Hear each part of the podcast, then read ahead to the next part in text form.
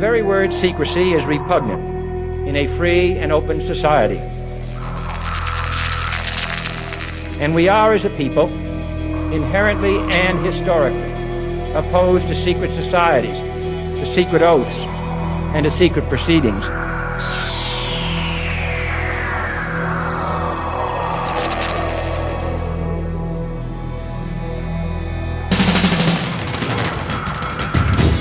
Questions you always had, the answers you were never given, the place to seek the truth.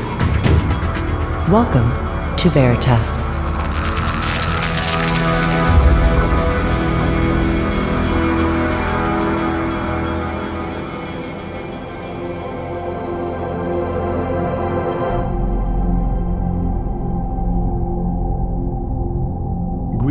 To everyone around the world, and a warm welcome to another edition of Veritas at veritasradio.com. I'm your host, Mel Fabregas, and I sincerely thank you for joining me once again. And if this is your first time or your truth journey brought you here, welcome home. And to listen to tonight's full interview and hundreds of other hours of great interviews, just go to veritasradio.com and subscribe. Give yourself the gift of truth. And if you want to be a guest, or a whistleblower, or simply you want to contact me, just use the contact button of our website. I'd love to hear from you. And don't forget to also visit sanitasradio.com to listen to other great interviews. It's your life. Take control. And today we go around the world to discuss one of my favorite topics geopolitics with one of my favorite geopolitical experts of our time and a veteran of this radio program. Tonight's special guest is William Engdahl, a strategic risk consultant and lecturer. He holds a degree in politics from Princeton University and is a best selling author on oil and geopolitics, exclusively for the online magazine A New Eastern Outlook. He is the author of many books, and to learn more about William Engdahl, visit his website at williamengdahl.com, which is also linked at ours. And by the way, I have all of his books. And if you are somebody like me who likes to know about geopolitics, you must have his books in your library. And directly from Frankfurt, Germany, I would like to welcome William Engdahl. Hello, William, and welcome back to Veritas. Thank you, Mel. I want to really go around the world for the next two hours and discuss your most recent articles, but let's begin with the one that caught my attention recently. It's titled Russia Saves the World from a One World Dictatorship of Bankers and the military. You begin with, quote, Something remarkable is taking place in Russia, and is quite different from what we might expect. Rather than feel humiliated and depressed, Russia is undergoing what I would call a kind of renaissance, a rebirth as a nation. Unquote. Why doesn't the Western media talk about this renaissance and simply portrays Putin as the new enemy, when in fact he's the one rescuing his country from the ashes, if you will? The reason that Russia is being demonized, uh, and China will be very quickly on the heels of that demonization from Washington, from the neoconservatives, from the military industrial complex, from Wall Street, uh, you name it, the think tanks that feed that that uh, hate. The reason is that Russia today represents one of the strongest magnetic poles for potential peace in the world in combination with China, in combination with the BRICS countries, Brazil, Russia, India, China, and South Africa, in combination with the Shanghai Organization countries, which was started some years ago between China, Russia, Uzbekistan, uh, Kazakhstan, and Central Asian republics, and uh, the Eurasian Economic Union, which Russia is uh, forming together with Belarus and Kazakhstan and Armenia and several other candidate members. And what what is happening is that power is slipping from what I call the American oligarchs. You know, we talk in the Western media for about 20 years about the Russian oligarchs. And nobody talks about the reality staring us right in the face. America has oligarchs. And these bloody oligarchs, and they are really bloody, uh, the Bill Gateses, the Warren Buffetts, the George Soroses, the David Rockefellers, the Ted Turners, and so forth, uh, they have essentially usurped the powers that were established uh, in the separation of powers in the American Constitution after 9 11, when George W. Bush and Dick Cheney were uh, running the show in Washington or having pretending they were running the show. Uh, the country underwent kind of a coup d'etat from these oligarchs, and suddenly we had no more de facto Bill of Rights uh, worth a darn anymore in our constitutional guarantees of freedom of speech, of uh, freedom from unwarranted search and seizure, uh, et cetera, et cetera, et cetera. Terrorism justified everything, just as the national security justified everything during the Cold War against the Soviet Union. The power is slipping from these American oligarchs everywhere you look. Russia and China are beginning to talk about multi billion dollar energy deals, pipelines connecting their two vast countries. They're building uh, credit rating agencies to end run the corrupt Wall Street, Moody's, Standard and Poor's, uh, Fitch's uh, monopoly on global credit ratings of nations and others. And they're diverting their uh, currency tra- transactions from the dollar. They're de-dollarizing because as long as the dollar is the support system of world trade and the world economy, uh, the U.S. Treasury, the Federal Reserve, has the power to destroy the economies of the entire world, which is what they're trying pretty hard to do. So, Russia and China have begun collaborating in a way that uh, the American oligarchs are terrified of. They're, they're, they're actually, I think, in reality, a, a quite insecure lot of, of, of characters, uh, despite all their self assurances that they're the gods of, of the world or gods of money or whatever. And uh, nations are making their own arrangements independent of Washington things that weren't supposed to happen. 20 years ago, no one dared to do that. Well, now uh, whole sections of the world are daring to do that. The Arab Spring, which was created by the CIA and the US State Department and so forth back in 2010, 2011, 2012, and so that was launched by Washington because Gaddafi in Libya, Ben Ali in Tunisia, Mubarak in Egypt uh, were beginning to build an Islamic central bank that would have a gold backed dinar or gold backed currency, which was not the dollar, that would facilitate the vast trade of these oil rich countries and, and uh, uh, commodity rich countries among each other without the dollar controlling them. And that could not be allowed to happen. If the vast monies of uh, of the Gulf oil producing states, of uh, Libya and so forth got out of the control of New York banks and, and London banks. Uh, they deemed that a catastrophe that couldn't be allowed to happen. So what did they do? They just bombed Libya to the Stone Age. This was Hillary Clinton's wonderful gift uh, mm-hmm. to world peace, right, and so forth. So Russia, Russia is the only power on the face of the earth that has the military means to checkmate the power of the Pentagon.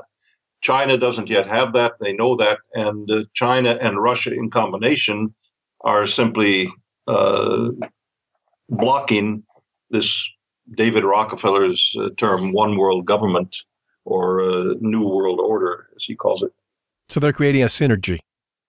In what sense? In what sense?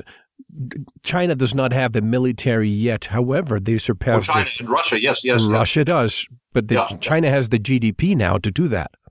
Yeah, yeah. China has the uh, the GDP, the economic means. China is the greatest builder on the face of the earth today, like uh, America was in the uh, period around the time of, of the First World War or just before when we were building trans-Pacific railways and infrastructure and uh, the emergence in the 1920s and 30s of the electric power grid, the hydroelectric projects.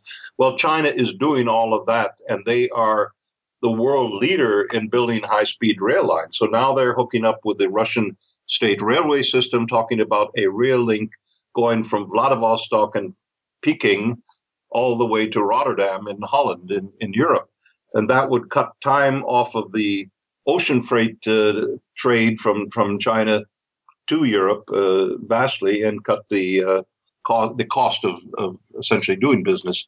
So infrastructure is the key, not free markets. Infrastructure is the key to making man-made markets. The person who came up with this term free markets is a raving idiot. I don't care who it was, if it was Milton Friedman or Margaret Thatcher or Ronald Reagan. Right. There is no such thing as a free market, like there's no such thing as a vacuum in nature. Nature, of course, a vacuum. Markets are man made, and the Chinese are making the markets, and the Russians, they have the raw materials, the natural gas. They also have the most sophisticated military designs in the world today.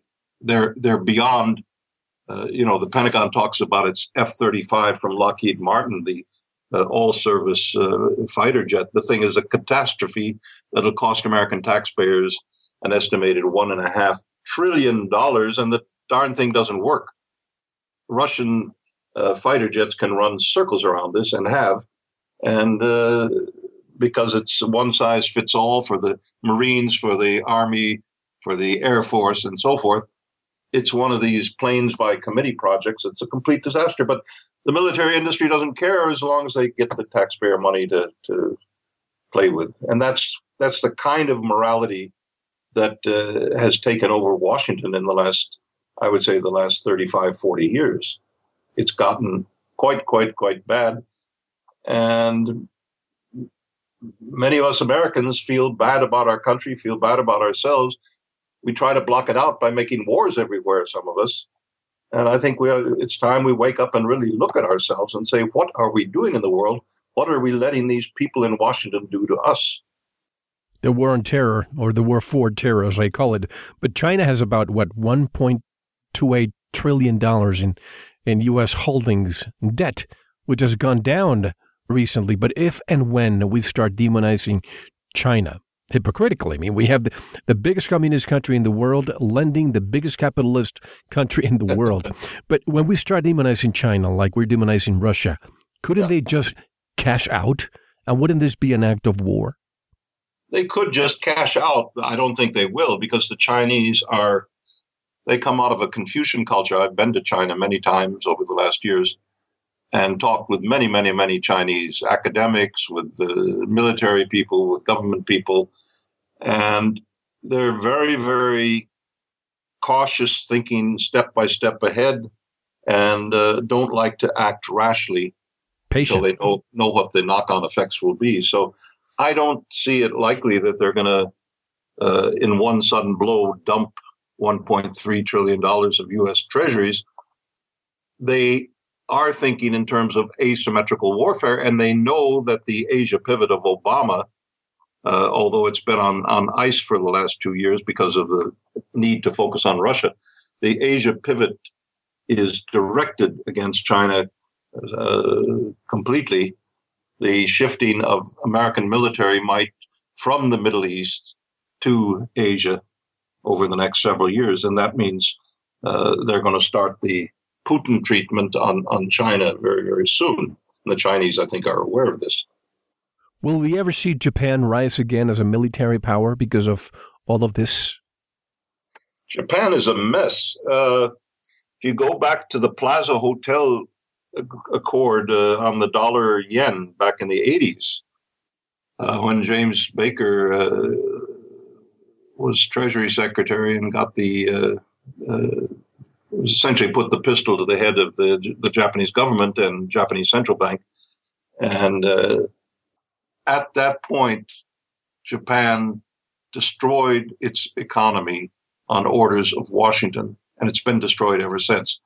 So, Japan, in that sense, today under Abe, is an occupied uh, country. The Abe mafia was put in place by the U.S. after World War II, the LDP party, the Liberal Democratic Party and uh, they're connected with all the worst people in Washington, the neoconservatives, uh, you know, the, the, the war makers. Whether Japan will arm itself, I think there's a growing faction within the Japanese institutions that is opposed to Abe and his populist, uh, you know, nationalist uh, jingoism.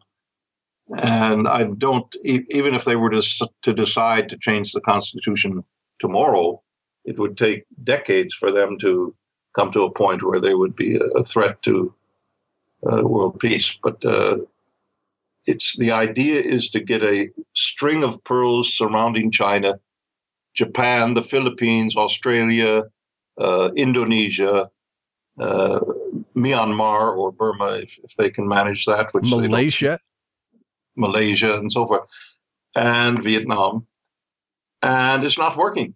It's not working. The AIIB, this Asian Infrastructure Investment Bank that China came up with back last October, now suddenly everybody and their uncle, except for the United States and Japan, interesting, Germany, France, UK, all of Asia, uh, want to be a member of this Chinese infrastructure bank because they want to. They have a huge infrastructure deficit uh, if they're going to modernize their economies over the next 20, 30 years. And this is a vehicle, as they see it, to do that. So I think this is the way that nations cooperate and have peaceful, peaceful relations through economic ties and not through uh, saber rattling and wars and shooting at each other over islands in the in the uh, South China Sea and whatnot. Now, Malaysia. Let me just take a, a quick look at Malaysia for a moment. Two planes get lost in a span of just a few months. Now, a heli- helicopter carrying high ranking Malaysian officials, including the former ambassador to the U.S., crashes. Are we trying to send Malaysia a message here, William? I think it's broader than that. I've uh, the helicopter details I'm not uh, not up to speed on, but the uh, I think the idea is some very bad people, and uh, we can speculate which nation's intelligence agency with three letter acronym might be behind this and has the power to simply reroute airplanes in midair and bring them wherever they want them. Uh, I think they want to terrify us, us human beings, that uh, that could happen anywhere at any time. Uh, it could happened in a mountain in, in France on the way back from a holiday uh, in Spain. In Spain, rather. Right. Well, no, in France, and way back from Barcelona to right, Germany. Exactly. Uh, it can happen uh, in Ukraine, uh, you know, from Holland to uh, on the way to uh, Russia or to Malaysia, rather. and so, by repeating the Malaysian airline, you you underscore the message. Now, I don't think it's particularly aimed at Malaysia. I think it's aimed at us to make us really scared to connect up with other people in the world. Well, couldn't the same thing be said about 9 11? If they had the technology to pulverize those towers, basically saying, you don't do what we say, whoever's behind the scenes, we can do it to anybody at any time? Well, that created a lot of fear in the world, certainly in American populations created so much fear that the Congress rubber stamped the tearing up of the American Constitution, one of yeah. the finest uh, documents that the the mind of man has come up with for government. So, uh, you know, we reacted as a nation in fear, irrational fear, and that's never a good uh, cause to make dramatic decisions. Well, but the more a population is in fear, the more money somebody makes. Call them defense mm, contractors, military. Now, how do you compare today's Russia with the Russia you visited back in 1994 when you were invited by a, an economics think tank? It's a different country. 94, there were Mercedes 600 limousines speeding down the eight lane boulevards in downtown Moscow with no license plates, with darkened windows. And I asked my uh, taxi driver, a simple Russian, what is that all about? I Lawless. diplomatic. And he just put his finger and said, bang, bang, mafia, mafia, mafia. And it was a lawless society. Yeltsin and his family were just stealing everything that wasn't bolted down and uh, many things that were bolted down. Uh, they were doing that with the connivance of the Clinton administration with with Al Gore and Sharon Mirden and uh, Jeffrey Sachs, the whole Harvard shock therapy mafia, George Soros was all over the place mm-hmm. there. And uh, Russians were traumatized. They really believed that America was the land of the free and the home of the brave. And what happens, all these American advisors come in and rape their country, rape their women, rape their, steal their uh, homes, and, and so forth in the name of free market. And it took about 10 years before things could kind of semi stabilize under the first Putin presidency in 1999. And uh, it's, it's been a difficult process, but what I I've been to Russia now numerous times. The, the latest was two weeks ago, and there is a different kind of quality to Russians. First of all, Russians are lovely people as human beings. I, I find them extremely attractive, creative, humorful. Russian humor is is uh, without par, and uh, there's an optimism in ordinary Russians that I never saw back in the 90s. And it's an optimism about the future. Young Russians, uh, one example is my young publisher who publishes my books in the Russian language. He is his early 30s. He and his wife work together on ideas for cover designs, for marketing my books as well as other books. And uh, they're just lovely people. They're, they're humorful, they're attentive, they're empathetic, and so forth.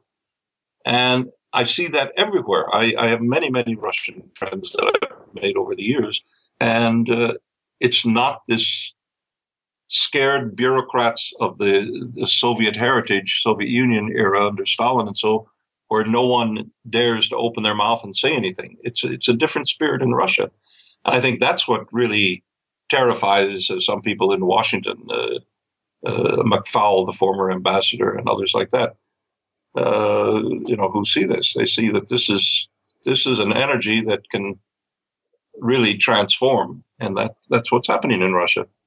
I don't. I never have witnessed in, in St. Petersburg in the last six months, in Moscow several times in the last months. Uh, I never saw, despite all the sanctions, all the bad mouthing in the Western media and so forth, of course, they're not happy about that, but they know that it's lies. They know that what is being said about what goes on in Ukraine are absolute lies that Washington, Victoria Nuland, the Assistant Secretary of State for Europe and Eastern Europe, she essentially led a coup d'etat with Senator John McCain, with Vice President Joe Biden, with Ambassador Pyatt in, in Kiev, and uh, brought a bunch of CIA trained neo Nazis, and that's what they call themselves. They have uh, Nazi swastikas tattooed on their arms. They wear these black masks, and they go. I I have friends in Ukraine. They say these Pravi sector is what they're called. The Pravi sector neo Nazis go with with clubs and guns into homes of people in in Kiev, all over Ukraine, who are accused by their neighbors of speaking Russian a great crime because Russian and Ukrainian are very, very close. Right. It's like two dialects and you know, uh, South Carolina and Minnesota. They're, they're, both speaking English, but they're two distinct dialects. And uh, then they come in and say, "This is not your home. We have the papers. We take this over." You know, just they're they're thugs. They're thieves, and that that violence and terror was put into place in order to create this civil war in eastern Ukraine in the hopes, and this is the thing that's hard maybe for many Americans to, to grasp. The Washington neocons, the Victoria Nuland, uh, the the uh, uh, uh Ashton Carter, the Secretary of Defense now, uh, Susan B. Rice and, and Susan Rice and, and others, they want Russia to make a mistake. They want Putin to intervene with troops in eastern Ukraine in order to give them an excuse for a new war, military contracts to the trillions of dollars because, uh, you know, the sequestration before the Ukraine uh, coup d'etat, and it was a coup d'etat. George Friedman of Stratfor said as much. The most blatant coup d'etat in U.S. history was the coup in Kiev that Victoria Nuland uh, uh, was the cheerleader for two a year and a half ago. And the aim of that was to get Russia off balance so that NATO could say, okay, we're in a shooting war with Russia. Let's finish them off now.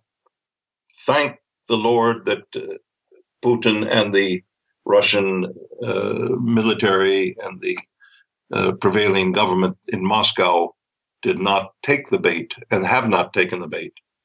And uh, it's been extremely painful. There's something like 1 million Eastern Ukrainian Russian speaking refugees, because keep in mind, during the USSR days, Soviet Union, it was one country, one economy. There was no idea that I'm Ukrainian and you're Russian. It was Kiev Rus. It was hundreds of years of history of living together. exactly. And this is one part that in that part of the world, they see it one way. We see it here because of the media. Now, you said something interesting. The people in Russia, the sanctions, have the sanctions imposed on Russia by the West, have they been effective or have they boomerang and the Russian people are actually rallying around Putin? Oh, the, the, Putin's popularity since the sanctions is, is in the high 80s, uh, a number that someone like Obama or George W. Bush could only uh, dream about. Uh, Putin is considered to be representing Russian interest in a very tough and a fair way. Every speech he's made, and I've cross-checked every speech because that's my my job as a historian, as a, as a, an economist, as a political analyst. Everything he's accused the West of has been accurate. He has not exaggerated one time, and uh, the media just twists that around and lies and say, okay, more lies from Moscow and so forth. This is an old game that uh, was used by Joe McCarthy and the Cold War faction of, of and CIA during the 50s to justify this huge uh, national security state that turned the United States of America into a uh, nation on the brink of war permanently, almost. Is it because we don't want nation states, and this is exactly what Russia is, and it, be, it becomes stronger all the time. Because there's this notion over here that, oh, the economy in Russia is, is crumbling. And what we saw in the price of oil, in my opinion, this was concerted between perhaps Saudi Arabia, and you are an expert on oil, correct me if I'm wrong, but was it a concerted effort to to keep the price, keep the supply high, the price low, so that Russia could suffer? Sure. Oh yeah, there was a meeting in September in, in Saudi Arabia between John Kerry and uh, then King Abdullah, and that was precisely what was discussed. The only uh, kicker in the deal was that the Saudis agreed to do that. They had done that in 1986. I talk about this in my book, The Century of War Anglo-American Oil Politics.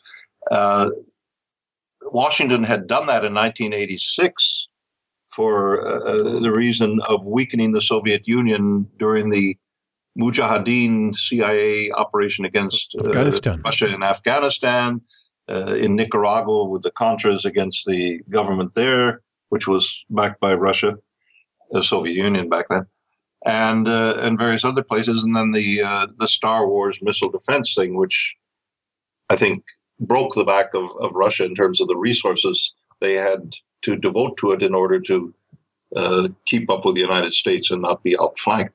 So this was a rerun of an old scenario, and the people who decided to rerun it weren't very intelligent because the Saudis have their own agenda, and one of them is to knock out the shale oil uh, factor competition from the United States. The United States uh, in 2014 produced more oil than Saudi Arabia on a daily basis toward the end of the year. And the Saudis don't like that. They like being the world's biggest oil producers, or close to Russia with that honor. And that, that for the Saudis is power. That's their kind of silly notion of, of power. Uh, but be that as it may, that is. And now what they're doing is letting the trillion dollar American shale oil industry go slowly belly up. And it's, I predict within six months, we're going to see a wave of bankruptcies in shale companies across the United States, in uh, North Dakota, in Pennsylvania, in Texas, uh, and so forth. Uh, I don't know how much shale is going on in, in your neck of the woods, but I think there is uh, a significant amount there too. Wow, Texas and North Dakota. I mean, pl- places that the economy hasn't really touched that much negatively.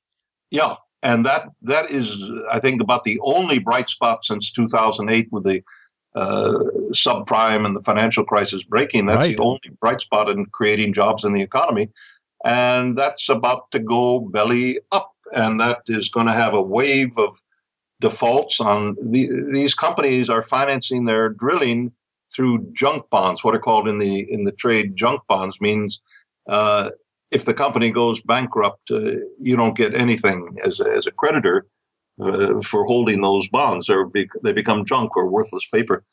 So uh, the that is going to have huge effects on the U.S. economy, and it is already having effects. There are companies starting to go bankrupt. What they've been doing up until now is producing like there's no tomorrow in order to get enough money at the lower price to keep their bank credit uh, intact, so they don't get uh, get cut off from from uh, you know credit uh, debt rollovers.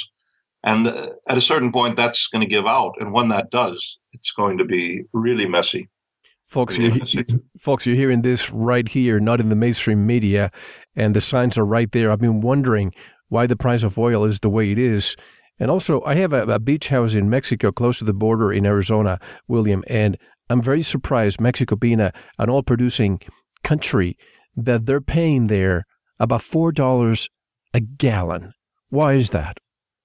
Well, that I, I didn't know. I don't follow the, the domestic gas prices, gasoline prices in Mexico.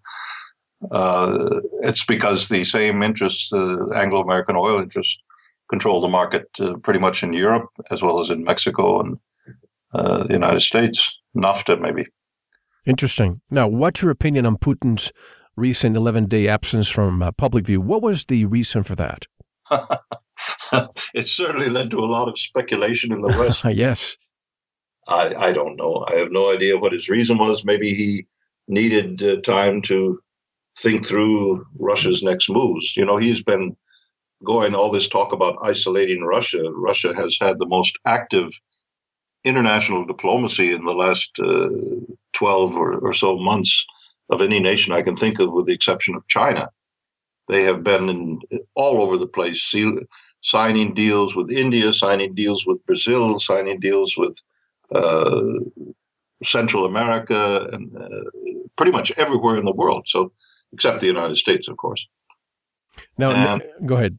Yeah, no, I'm just saying. So uh, it could well be that uh, he simply disappeared from the radar screen for 11 days in order to uh, caucus with trusted advisors about uh, about the next strategy. He's a he's a chess player. He's a that's right.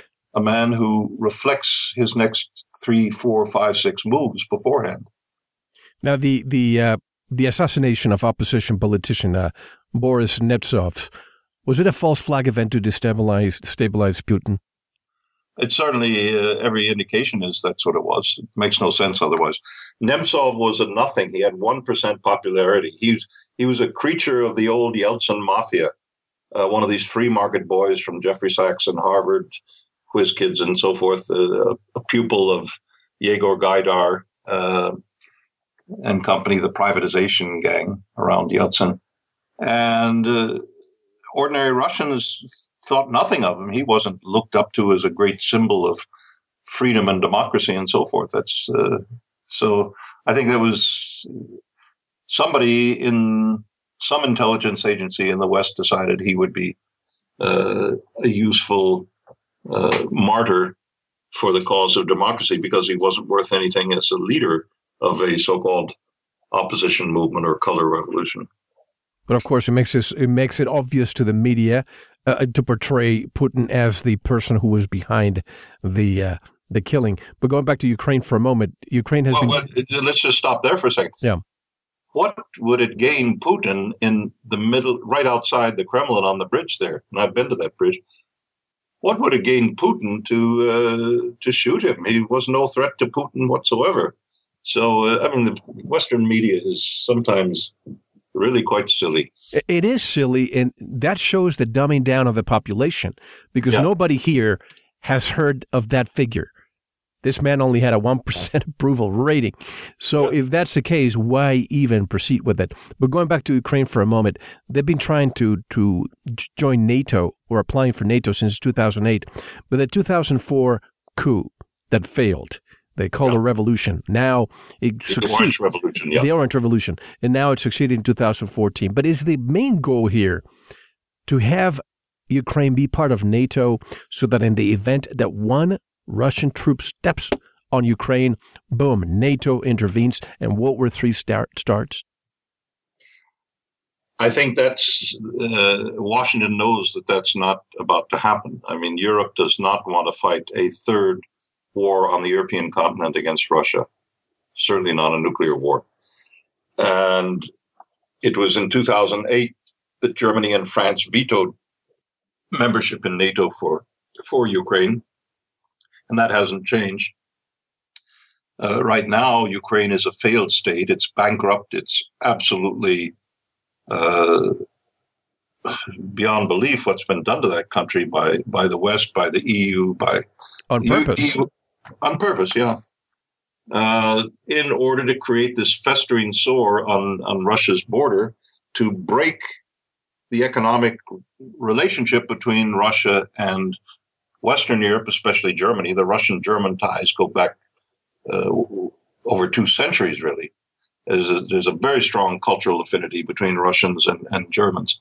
Uh, it's a fascinating subject. I've lived in Germany for three decades and uh, studied this quite intensively over different periods. And uh, they understand each other's mentality in, in, a certain way very, very deeply. But uh, I think one of the aims was to break that because Europe was getting too close. France and Germany, Italy, they were getting too close to Russia. Russia's a vast market, huge potential for building factories, European factories to make cars, to uh, invest in infrastructure, and so forth. And so by blowing up Ukraine between Russia and Western Europe, that all the pipelines, the gas pipelines that go through there and so forth, uh, you create a crisis in the EU that was beginning to get a little bit uh, too long a leash away from Washington. And uh, you create a crisis in Russia, which has the potential to really be independent of, of the West especially since Putin came back as president two year, two and a half years ago.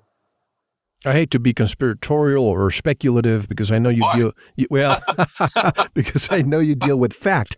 But I remember a few weeks ago when when France was you know showing a voice against more Russian sanctions. All of a sudden, what do we get? The Charlie Hebdo attack, almost as if saying, "France, shut up or else." Well, there was another incident too. The CEO of the largest French oil company, Total, was in Moscow in, in the winter giving a speech against the sanctions, how, how foolish that was for Europe and so forth to be sanctioning Russia, and calling for an end to them. And a bizarre accident with his private plane that night in a Moscow airport ended his life. and then uh, right after the Minsk talks, the second round of the Minsk talks to create a diplomatic solution to the Kiev, Russia, Eastern Ukraine war, civil war there. Uh, keep in mind who was invited to those Minsk talks. It was the European Union, Germany, France, and so forth, the foreign ministers. It was Russia. It was Kiev, Poroshenko, the president. And it was not the United States. Well, what happens? Interestingly enough, a German Airbus, Airbus is a French, mainly French and German uh, right. joint venture company. Uh, an Airbus airplane crashes into a mountain in France on its way back to Germany. Uh, Lufthansa, daughter company. Uh, Germanwings. German Wings. And one can't help but wonder if that was a not so veiled message to Germany and France. We can knock down any one of your airplanes through remote control intercepts that we have the capability to do, uh, and you can't stop us. So you better behave yourself. Uh, you know this. This is really the Europeans are being terrorized by the neocons in Washington, by people like McCain and, and Biden and so forth, to toe the line. And, you know, nobody likes to be ordered around or be like slaves and so forth. We're human beings. And uh, I, I, don't know why uh, we don't stop doing this to the rest of the world. You know, the, the people people who are running Washington uh, these days, I think, would uh, do very well to get out of politics and and uh, uh, go into a religious retreat somewhere and leave their guns behind forever. Forever. Now, in the distant past, uh, you mentioned the, the, the, the, closeness between Germany and, and Russia, maybe France, but in the distant past, Russia and Germany were, or not too distant past, were very close. Take the example of uh, Kaiser Wilhelm of Germany and Tsar Nicholas of Russia. They were cousins. Is there a concerted effort to rupture that growing German economic cooperation with Russia? If so, why? Yes. yes. Well, George Friedman said as much in a recent interview uh, of Stratfor, the uh, Pentagon CIA consulting uh, uh, group from Austin, Texas. Uh, Friedman, who is one of the few Americans who knows what the word uh, geopolitics means historically, I'll give him credit for that, certainly. But uh, he said American policy for 100 years has been to prevent, American foreign policy has been to prevent a functioning alliance between Russia and Germany. And that is exactly the point of the background to the First World War. There was a manipulation that point by the British mainly, because the Americans weren't into Europe in such a big way then. They were just emerging the American elite, the Wall Street establishment, the Rockefellers, the J.P. Morgans, and so forth. But uh, the British manipulated a secret entente where they convinced the court of the Tsar, and this was a fundamental mistake that Tsar Nicholas II made, and he was fundamentally a good Tsar, a good, uh, you know, a good monarch. Uh, but I think he got uh, his court got corrupted and manipulated by various personages, uh, likely by Rasputin and whoever was controlling Rasputin. We can only speculate if it was British intelligence. Uh, in any case, they made this uh, entente with England against Germany, so that when the assassination in Sarajevo of the Archduke Francis Ferdinand, Ferdinand yeah. the heir to the Austrian throne, uh, took place, it was a series of dominoes that you could have predicted would fall. And the German ambassador went out from the meeting with the Czar weeping tears because he knew that war between Russia and Germany was a foregone conclusion. The same thing with the Second World War. Uh, you know, the the British Empire pitted the German Empire against the Russian Empire of Stalin in the Second World War and uh, with Poland. Uh, yeah, the uh, the policy, the Anglo-American policy, if you want to look at it that way, uh, the Anglo-American establishment or oligarchs have had that policy because it's it's fundamental to geopolitics, and that is geography and politics, political power. The geography of a German-Russian alliance means you have a land power economically and manpower wise and education wise and raw material wise that has absolutely every resource they need to build anything they want. They don't need to import it from the United States or for, from anywhere else. And uh, that's something the British and the American oligarchs never wanted to tolerate is fascinating if, if you if one goes into history a little bit and, and gets a longer term perspective, you see so clearly the same patterns repeat again and again and again.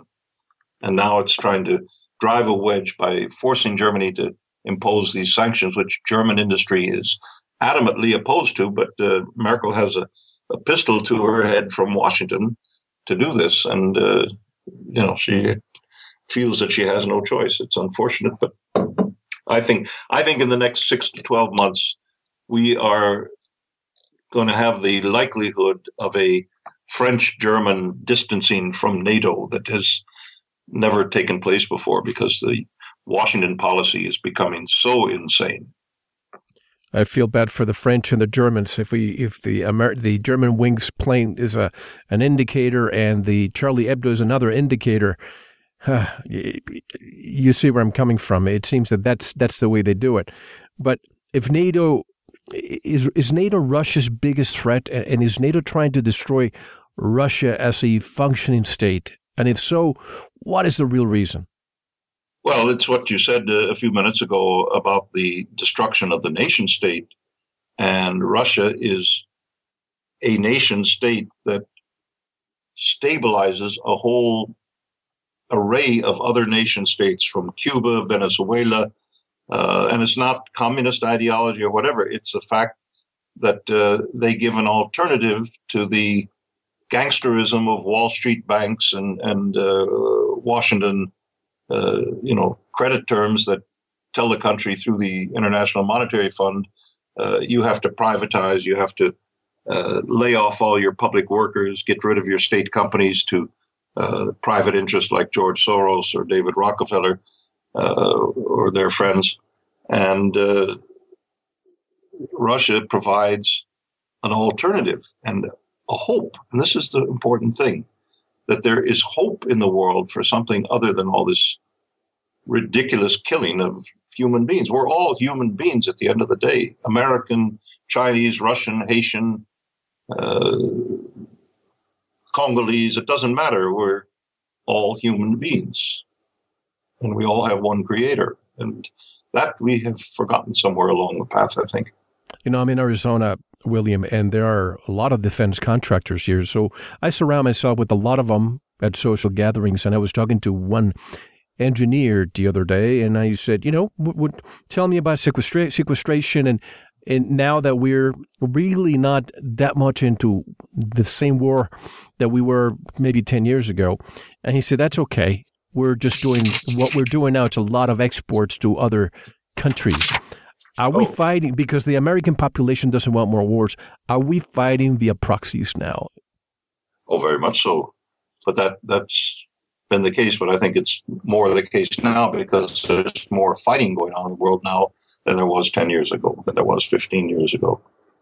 And uh, I think the, the people behind the military industrial complex, there's a, a study that was done, actually quite a brilliant mathematical analysis by the leading technical university in Switzerland called ETH. It's Switzerland's MIT or Caltech, if you will. And they did an analysis of economic power in the world. And they got data on publicly owned companies, corporations, stock companies, and came up with a chart through directorships on different corporate boards, through ownership of stock shares in different companies, you know, who, what, what networks uh, are behind this. And they came to the fascinating result that there were 147 mammoth corporations led by the mammoth Wall Street banks, uh, multi-trillion dollar balance sheet balance sheets that are larger than the gross domestic product of most nations on earth. For a, for a private bank, this is ridiculous. Uh, and that these 147 companies, British, American, to a certain extent, Swiss, like the Union Bank of Switzerland, UBS, uh, and the Boston funds like Fidelity, Magellan, the State Street Bank, and so that they, through stock ownership, they control the vast wealth of this planet. And that is a really skewed system. That's a result of this free trade, of the World Trade Organization knocking down national barriers, bankrupting national companies, and uh, developing countries that have not the resources to defend against European or U.S. multinationals.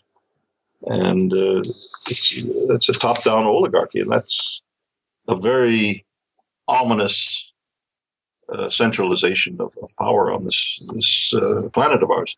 When people think of free trade agreements in the United States, they think of NAFTA. Yeah. But what do you know about TPP, about Trans-Pacific, the Trans-Pacific Partnership?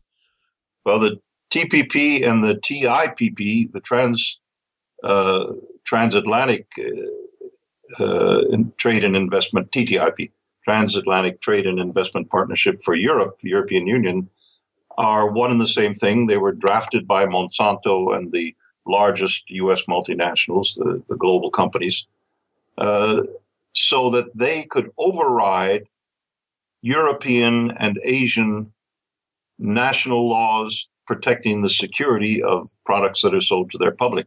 So if Monsanto uh, claims that laws in Europe hindering the free distribution of Monsanto poisonous GMO uh, herbicides and, and uh, GMO seeds like soy and corn, uh, Monsanto can sue them in an American court where they would know they would win, and uh, you know force all sorts of consequences on, on, on Europe.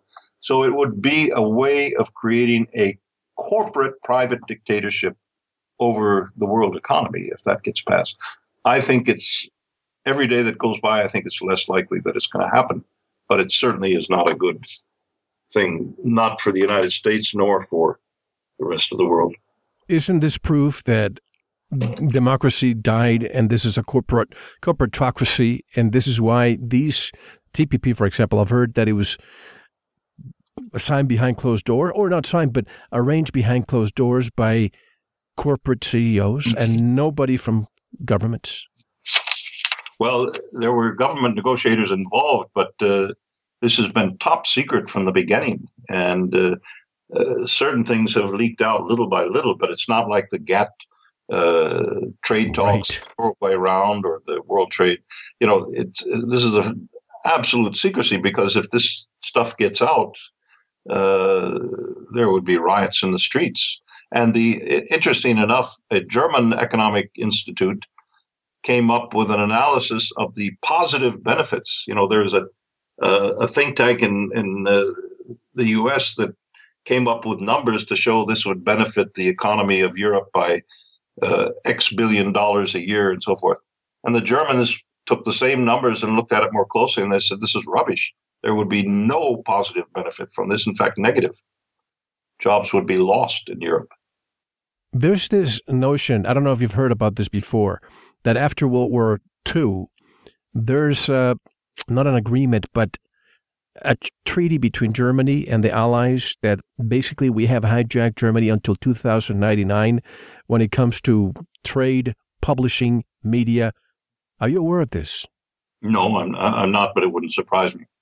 I'll send you some details because I like to get your take on that uh, later. But going back to World War II, the script, to me, it seems that it's repeating. Instead of Poland and Hitler going to protect the ethnic Germans. I see Putin going to protect the ethnic Russians in Ukraine. Do you see the similarities of, of these two incidents? Well, I think the neocons in Washington want to make similarities. They always talk about the Munich appeasers. Anyone who opposes their insane agenda for war is a Munich appeaser to the neocons. They don't have very much creativity. They're not very you know, if you look at John McCain closely, he's not a very intelligent man. He happens to be, unfortunately, my senator. Well, I think uh, you deserve better. Anybody deserves better. But uh, we have to take our, one and only break uh, pretty soon. I want to give you a break because it's pretty late uh, in Germany. But mm-hmm. Uh, Cuba U.S. relations, what do you think is taking place here? Is this to more or less, uh, and by the way, I'm a product of, of all of this. My parents left Cuba to Spain after the missile crisis. But U.S. Cuba relations all of a sudden happening with, with, with what's happening with Putin. Are we doing this so that Putin doesn't put bases in Russia? In, in Cuba. In Cuba, in Cuba, right. It well might be. The Cuban waters, according to uh, Russian geophysicists that I'm in touch with, the waters offshore of Cuba and offshore of Haiti, interestingly enough, uh, are swimming in oil, undeveloped un, uh, oil. And the Russian companies have been in there on a certain level for about six or seven years quietly, helping the Cubans to develop that because if Cuba could develop oil, they could uh, certainly bring their economy out of uh, much of the negative effects of the U.S. embargo that was put in place how many decades ago? Uh, well, you mentioned the Cuban Missile Crisis. That was 1962, as I recall. And uh, now we have 2015. So the and I think what what Washington is hoping for is to weaken the ties, for example, between Cuba and Venezuela and uh, other Latin nations that want to be a little bit more independent from the Yankee up north than they have been for the last hundred years. Uh, so I think there there are a number of, of reasons behind them. None of them good for Cuba. And did Russia prevent our attack on Syria and perhaps Iran too, William? Yes, no question about it. Uh, when Putin offered a way out for the uh, getting the chemical weapons that are that were held by Bashar al-Assad out of the country under Russian and uh, U.S. supervision, that blew the rug out from under the Obama uh, Pentagon State Department uh, war push to simply do to Syria what they did to Libya, bomb it to the Stone Age. And, you know, the, the, the organization that got the Nobel Peace Prize that year was, was the organization that took the chemical weapons out of Syria. And it should have gone by all rights if it was a genuine peace prize. It's not, it's a political peace prize. It should have gone to Putin he avoided America getting into another shooting war. So what happens is something pops up a year later called the Islamic State of Syria and Iraq, Iraq and Syria, ISIS. And then somebody pointed out that those initials were actually uh, the initials that are used by the Mossad when they describe Israeli secret intelligence services, Israeli secret intelligence services, in their correspondence with U.S. and British uh, counterparts. So they, I think that was the reason they quickly changed it to the Islamic State. But that's a whole other discussion. Oh, and Levant. I mean, Obama keeps saying ISIL as in Levant, but it's interesting that when you look for ISISHQ.com, here, not too far away from me, intelligence technology training, ISIS, not too far away from me hmm. in uh, Sierra Vista, very close to Fort Huachuca.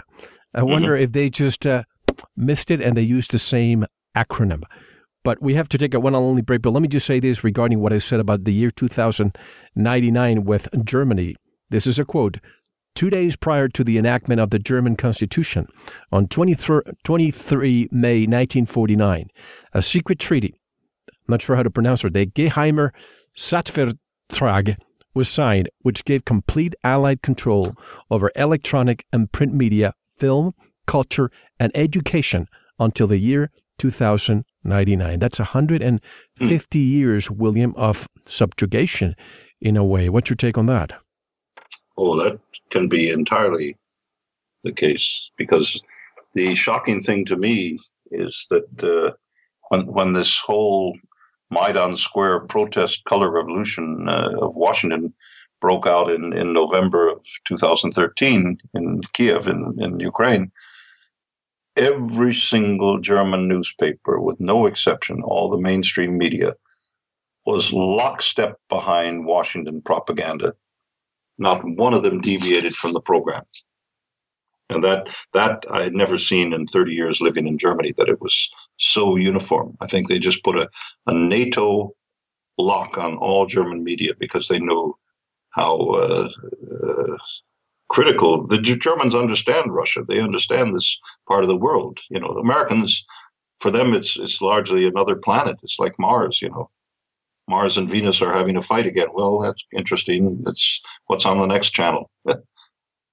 Yes, that's very interesting. It's almost as if they're disconnected from a lot of the reality that happens around the world, almost as if they have this shield to avoid the population from and don't get me wrong, I admire German people. I mean, they're so creative and, and their industry is just unparalleled. but to have this dome over them, I always wonder why, and this this is very plausible. But we have to take a one and only intermission, folks. You have to again, like I said, William Engdahl's books are just necessary for your library. William, how can people buy the books and learn more about they, your work? They can go the best way, and the best way for me, because this is how I uh, pay my rent and earn my bread, is to go on my website, www.williamengdahl.com, or just Google williamengdahl.com or William Engdahl. And all of the titles, all the covers are there Century of War, Full Spectrum Dominance, Totalitarian Democracy in the New World Order, Seeds of Destruction, uh, the Target China, uh, all, all of the books, The Gods of Money, Wall Street, and The Death of the American Century. And you just click on that and you order it direct from Amazon, and yeah, I get a certain royalty from that. So that is the easiest way for people to get it. And they also get posting of all my uh, recent articles and archived articles so they can get a fair idea of what I'm talking about. And Target China is the one that I haven't read yet. I think that's the latest one, isn't it? That's the latest one, yeah. Yes, no wonder. I'm in the process of uh, probably sometime in the early summer bringing out uh, my newest book called The Lost Hegemon Whom the Gods Would Destroy. Great title. Thank you. It's about the uh, obscene alliance between the CIA and uh, political Islam, the Muslim Brotherhood, and so forth, Al Qaeda, uh, ISIS, since 1950s, when the CIA discovered what the Nazis had uh, built with certain radical Islam, Muslim Brotherhood organizations against the Soviet Red Army, and they simply went to Munich and took this over. And since then, they've built up uh, Mujahideen in Afghanistan. Then they shipped them over into uh, the former Soviet Union, into Chechnya, into Russia, into China. And well, the whole book is about that. It's a fascinating and uh, really ugly story, but it's one that has to be told. A lot of people don't know that some of the some Muslims fought side to side with the Nazis. Well, there was a whole division of the SS called the Handschar Division, which was composed of Bosnian Muslims, uh, and they killed Serbs and and uh, communists in then Yugoslavia during World War II on the side of the Nazis. They also uh, went against uh, the Red Army and uh, populations in Soviet Union, and uh, it was run by the Grand Mufti of Jerusalem, who was a uh, intimate friend of Heinrich Himmler and lived in Berlin during the war. He was driven out of the Middle East, and he ran the Arab language radio broadcasts from Radio Berlin through shortwave transmission uh, throughout the entire war. And after the war, strangely enough, he could go back to uh, Palestine and and uh, you know just live a free life. Nobody went after this war criminal. This is Mel Fabregas, and I'm here with my special guest, William Engdahl. So much more to discuss when we come back. Don't go anywhere. Thank you for listening to the first segment of this very important Veritas interview. If you enjoyed it and wish to listen to the rest, go to veritasradio.com, click on members, or subscribe, or tell someone else who will enjoy this and all our radio programs. If you are listening on YouTube, like, subscribe, and share it. Don't forget to visit the Veritas store, where you can purchase pure organic sulfur, detoxified iodine, supplements, a USB drive with all our shows, gift certificates, rebounders, and much more. Now, we'll take a short intermission, listen to some music, and I'll see you in the Veritas member section. Enjoy.